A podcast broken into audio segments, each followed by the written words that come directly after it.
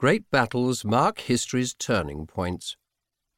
They occur at the times and places where cultures and ideologies clash. Marathon in 490 BC showed that the nascent Greek civilization could throw back the might of East. And at Granicus in 334 BC, the tide turned against the great Eastern Empire. We can perhaps see this as the beginning of a struggle between East and West continued throughout history, right up to the present day. Cannae showed Rome that its military might was not unchallenged and led ultimately to the destruction of Carthage. At Alesia, Julius Caesar finally crushed Gaul, making Roman civilization the paramount force in Western culture.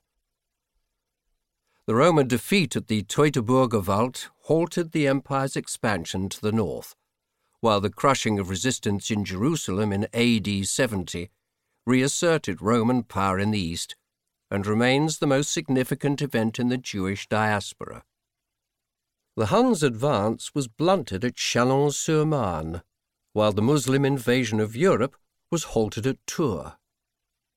However, the Muslim world itself achieved a lasting victory by taking Constantinople in 1453, a city founded as the capital of a Christian empire.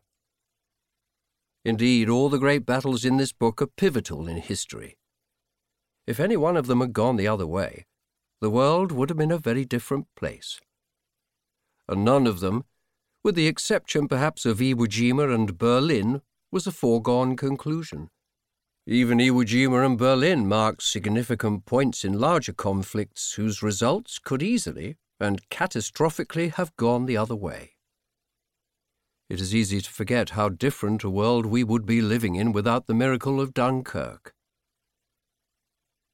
Some of the battles in this book were won by inspired leaders: Alexander the Great, Julius Caesar, Marlborough, Wolfe, Napoleon, Nelson, Washington, Grant, and other victors are names that echo down the ages. In some battles, new technology influenced the outcome. Crécy and Agincourt were won by English longbowmen, ordinary folk who could literally put two fingers up at the French aristocracy. While at Yorktown, ordinary American backwoodsmen with a little help from the French defeated the most powerful nation on earth. But the true victors were always the ordinary soldiers, who, through their courage, determination, and sacrifice, changed the course of history. Lest we forget,